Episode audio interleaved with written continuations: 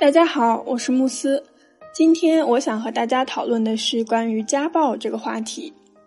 短跑名将张培萌回应了妻子张默涵在社交媒体上控诉其家暴的长文“我不得不说的话”，引起了大家对施暴者还有受暴者的讨论。夫妻双方对对方的控诉看似是一场家暴的罗生门，却恰恰显示了家暴的可怕。那我们在这里其实不想谈他们谁是谁非，谁是谁非自由法律去评判。我想和大家说说家暴这个问题。其实啊，恋爱或者婚姻中遇到的问题有很多，有些问题我们可以通过包容或者沟通去很好的解决，而有一些问题在出现苗头的时候，我们女生就要格外的重视，比如家暴。毕竟家暴其实和出轨一样，只要有一次就会有无数次，及早识别远离才是重点。全国妇联调查显示，全国二点七亿个家庭中，百分之二十四点七的女性曾遭受过家暴，每年有九点四万女性因无法忍受家暴而自杀。从冯远征演绎的童年阴影，到被前夫施暴害死的拉姆，网上自曝家丑的张培萌的妻子。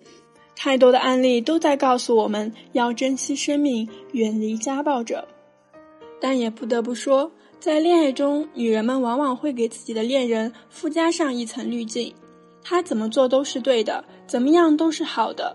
那么做是因为爱我，却不知道他的一些行为已经在告诉你，他是你的英雄还是残害你的魔鬼。怎么去识别你交往的男友是不是家暴男呢？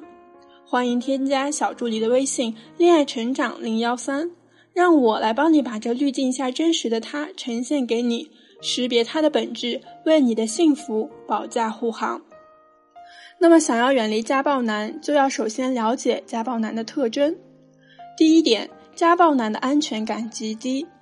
家暴男的行为是对于自己安全感低的防御。是的，你没有听错，家暴男施暴是要保护自己。暴力行为是他们潜意识当中感受到危险有可能出现的时候所做出的应激抗争反应。这里我说的可能，其实是因为这些危险并没有发生。就好比我有一个学员小思，她的男友是一个非常可怜的男生，父母双亡，由亲戚们轮流养大。好在他自己争气，努力学习，毕业也找了一份不错的工作。小思认识他是在一次的聚会上。他喝多了，一个大男人看起来那么的无助可怜，一下子呀就触动了小思内心最温柔的那个地方。于是啊，小思就主动去照顾他，给他倒水，又扶他打车。单身的两个人感受到了对方身上的温暖，很快就确定了恋爱的关系。半年前，小思去参加同学聚会，和老朋友聊得忘了时间，回家时已经后半夜了。却没想到，男友冲她大喊大叫，又摔东西。寂静的夜里，充满了刺耳的声音，把小四给吓坏了。小四想要离开，但她男友又抱住小四，说自己混蛋，自己很怕小四离开他，求小四原谅。小四看着那个无助可怜的他，又心疼不已，决定留了下来。却没有想到，这只是一个开始。男友不开心，就会变得大吵大闹，摔东西。骂小司，而且骂得极其难听，小司都不敢相信这个人和自己爱的那个人是同一个人。其实就是因为小司的男友自己的成长经历，觉得这个世界充满了不安全感，对人充满了不信任，他随时随刻都在无意识的做着应激准备，身体是僵硬的、紧绷的，很容易就会体验到焦虑，经常性的心跳加速、心慌等等。所以他无法跟人建立起亲密的深度关系，他要随时准备着反抗。当他体验到危险的可能性时，他就会自动化的应对，开始调动全身心的能量，启动应激机制，努力发出声音，用尽浑身的力量去攻击。这是因为他太害怕被伤害了，而且感觉到随时都有可能被伤害。没错。像这样安全感极低的人的潜意识里，就会觉得这个世界充满了敌意，是十分危险的。他并不相信有人可以能安抚到他。所以我告诉小思，你没必要赔上自己的人生为他的人生负责。他需要的是自己去疗愈。这样下去，你只会被卷入暴力的泥潭，无法自拔。现在抽身还来得及。于是，小司听了我的意见，开始悄然安排自己的一切，包括职业和生活。安排好以后，留下一张心理咨询师的名片，毅然决然地离开了。第二点，家暴男自恋、自负又极度的自卑。自恋、自负和自卑是一枚硬币的两面。家暴男敏感、脆弱。他不相信你真正的爱他，他觉得只有用暴力的方式才能让你不能离开他。家暴行为的背后其实是他对于自己能力的否定。他一面无法接纳自己，觉得自己一无是处，一句玩笑话都有可能勾起他内心的隐痛，大打出手；另一面又隐藏着自己其实很独特的想法，觉得老子天下第一，老子不爽就打你的想法。就像过去的阳光偶像蒋劲夫，一八年遭到日本女友曝光家暴，下手之狠是打到女友亲妈都认不出来的那种。一年后又被乌拉圭女友爆出家暴，唯一的区别是这次没有打脸，打的对方手和脚多处的淤伤，并且还折断对方的电脑，剪断银行卡，逼女友花光钱。他认为这样女友就不能离开他了。就像原先至上励合的成员刘洲成，也是打到自己的妻子流产，竟然说如果早点给我一千五百万，我怎么会打老婆？他就是那种极度自恋，一切为了满足自己的利益，无所不用其极的类型。第三点，家暴男的控制欲极强。奥地利有一个诗人叫艾里希·弗利特，曾经写过一首关于暴力的诗，他是这样说的。暴力不是开始于一个人卡住另一个人的脖子，它开始于当一个人说“我爱你，你属于我”。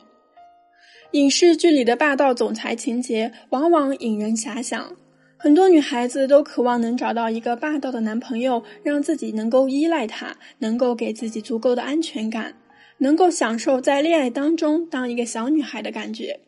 其实，寻觅这种感觉，只是为了弥补童年时的缺失。成熟的爱是相互的、平等的，是互相的欣赏和尊重。霸道的男人在和女人相处的时候，表现出明显的大男子主义倾向，凡事喜欢让女人听从他的意见和安排，控制欲极强。做事喜欢自作主张，不和人商量，听不进去不同的建议，更谈不上采纳。如果你未按他的要求去做事，或者不合他的心意，他就会用自己的方式来惩罚你。轻则训斥，重则冷暴力或者发脾气打人，目的就是让你向他屈服。这些都是暴力出现的前兆。他们会以掌控女人来寻求自己的存在感，确定恋爱关系中自己占据主导的地位。和这样的男人相处时，有些女孩子很容易把他们这些表现的行为方式误认为他们是有男子汉气质，能给女人安全感。但是实际上，他们的内心是很自卑的，他们只能通过征服女人、驯化女人来满足自己的虚荣心，而这样的人还会表现出心胸狭隘、性格偏执的一面，喜欢和女人斤斤计较、认死理、固执己见。其实啊，这都是性格发展不完善的一种体现。另外，还有一些情况需要引起足够的重视，比如喜欢用武力方式解决冲突。有男尊女卑的观念，或者原生家庭中父母有家暴的现象，再要不然闹分手或者矛盾时，喜欢用自残自伤的方式换取女人的同情心软等等。我知道有很多女人因为爱上或者心软就舍不得离开这样的人，可是你知道吗？最终受伤的还是你自己。千万不要以为他会因为爱你，或者你用自己的爱可以感化他，让他改变。家暴受害者是用无数惨痛亲身经历告诉我们，这是不可能发生的事。原谅只会给他再次伤害你的机会。如果遭遇家暴，一定要努力反抗。第一次就要坚决说不。就像我一个学员苗苗，她发现老公的爸爸对她妈妈极不尊重，动辄打骂，而这种时候她老公一向都是没事人一样，让她觉得很是疑惑。于是我就提醒他，看起来你老公已经接受并认同了他们这样的方式，他很有可能会复刻父母的方式，所以你也需要提前的应对。苗苗说：“不像呀，我老公看起来不像那样的人。”我还是告诉他，也许他内心也是不喜欢他父母的方式的，但他从父母那儿没有学会其他的方式，有可能还会去复制，所以你要早做准备。那时候，苗苗将信将疑的听着我的安排。有一天，苗苗在打扫卫生，吸尘器的声音加上苗苗心里一直想是没有听到老公在叫她，老公顺手就将桌子上的烟灰缸投了过来。幸亏没打到人，只是把墙上的照片打碎了。苗苗一愣，转身到厨房拿了菜刀出来，问老公：“你要打我吗？你打我试试，只要你打不死我，我就能砍了你。我现在砍不了你，你总有睡觉的时候，不信你就试试。”你要说苗苗为什么会做这样的事？因为我一直在不断的提醒她。事实上，苗苗胆子小得很。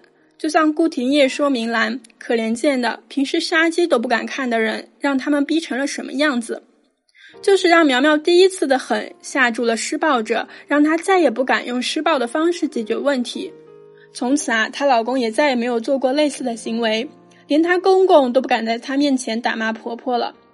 苗苗说：“老师，幸亏你先帮我分析，帮我演练了，不然只怕我只有哭的份儿了。”没错。家暴男并不会在脸上写出来他是家暴男，而且也不是所有的家暴男外表看上去就很张飞，甚至有时候他们也很会隐藏自己，以至于很多女性是在遭遇了家暴之后才看清楚对方的真面目，而这时候她们也不知道该怎么办，因为有了感情，加上对方的道歉求原谅，就一而三再而三的妥协了。若你也遇到了类似的感情问题，你的他是一个有暴力倾向的男人，你不知道该如何处理才好。欢迎添加我小助理的微信“恋爱成长零幺三”，让我来帮你解决目前的困境，重获幸福吧。好了，说到这儿，我们今天的节目也要结束了。也希望在听节目的你们都能认清家暴男的真面目，为自己的幸福保驾护航。好，那我们下期节目不见不散喽。